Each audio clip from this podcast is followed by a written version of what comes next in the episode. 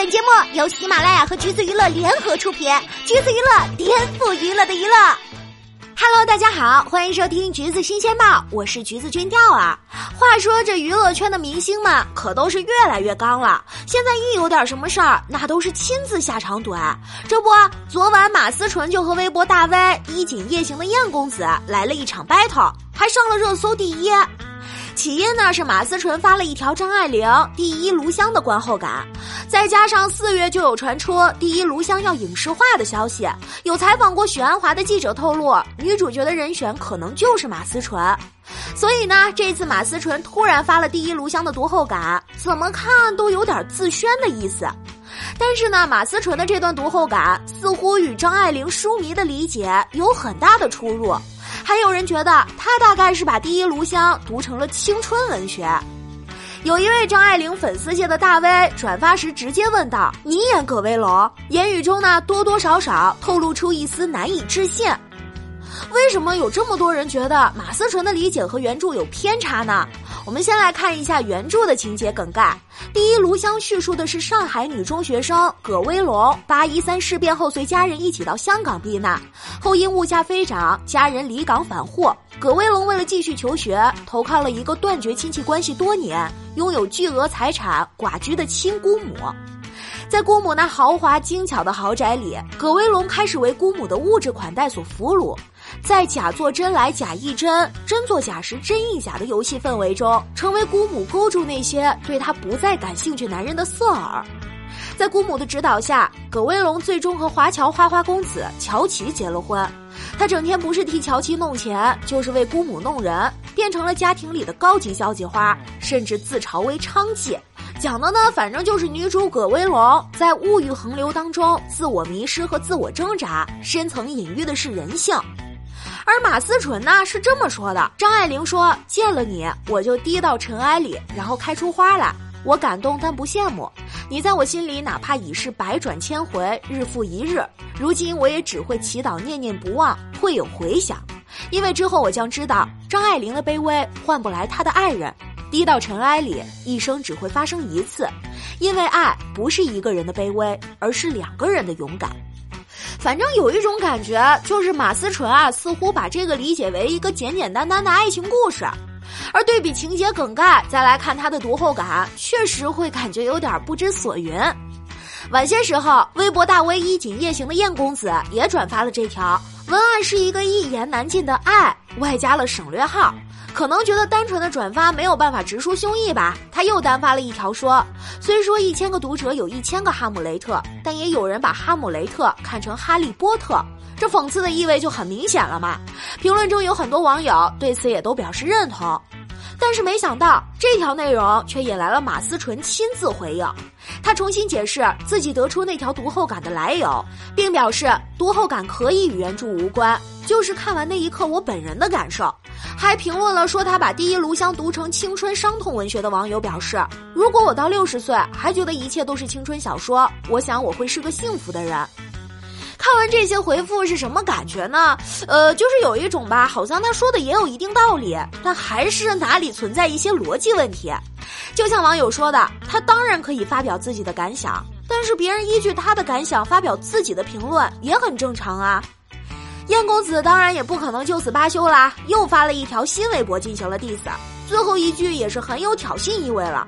你对书有你的理解，我对你的理解也有我的理解。在公众平台上发布的评论，人人都可以发表理解，就像我们对各种社会事件发表见解，红黄蓝、医患关系、重庆公交事件都得亲身参与才能发表意见不成？至于讽刺不讽刺，我只能说卓别林是我最爱的电影大师，他的电影都在讽刺。而各种文艺作品也都基本承担了讽刺的功能，所以讽刺没什么了不起的，也欢迎你来讽刺我呗。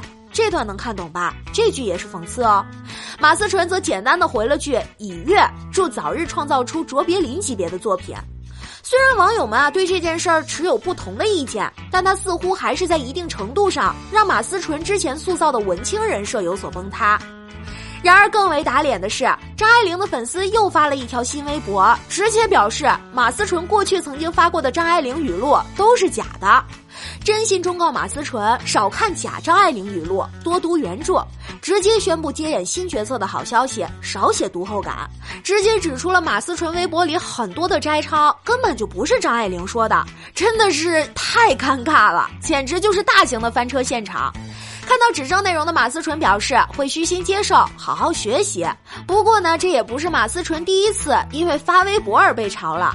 之前呢，他也有过很多用错成语的经历，比如他说“雪漫姐与我一言难尽”，特地去查了一下“一言难尽”的释义，一般都在说不好的事儿才会用。再比如关晓彤生日，马思纯祝她福泽天下，你这是要让关晓彤的恩泽普惠天下苍生吗？诸如此类的事情还有很多，咱就不一一列举了。不过呢，说句实话，这用错成语啊，还真挺暴露文化底蕴的。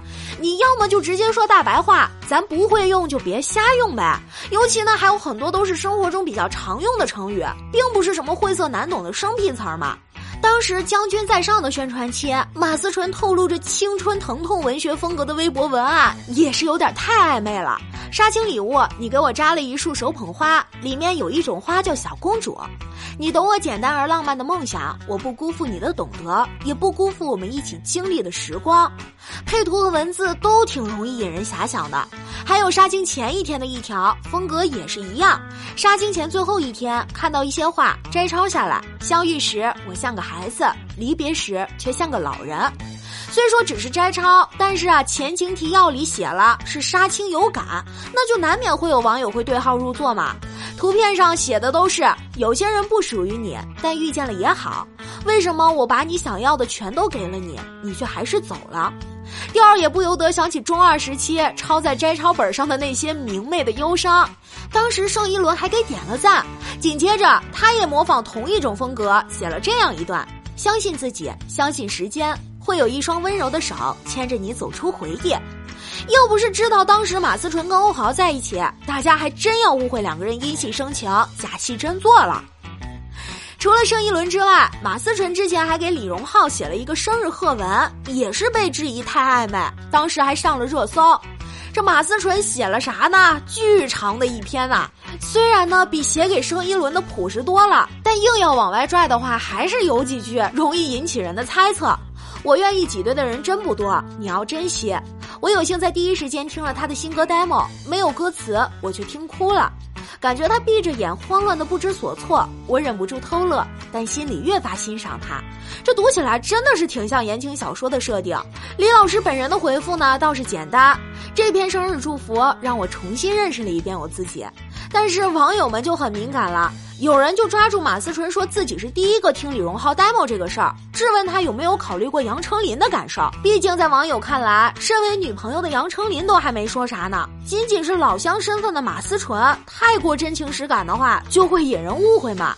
马思纯澄清说：“我惯用文字表达情感，但言语间何来暧昧？难道赞美一个人就是爱情？”他说的呢，其实也没有错，坦荡的写祝福当然是可以的。不过，就像另一位网友说的，写文章没什么，但是要思考一下，为什么一篇没什么的文章会引发这么多人的误会？说到底，还是马思纯的写作方式和行文风格所带来的一些争议。但是也没办法，这就是他一直以来的路数啊！不信，大家可以翻翻他的微博，就连与刘亚仁的合影都写得像是言情小说里的场景。大概就是双鱼座的多愁善感带给马思纯敏感的神经和丰沛的情感吧。就像他自己说的那样，他可能到六十岁都还是会把一切都当成言情小说。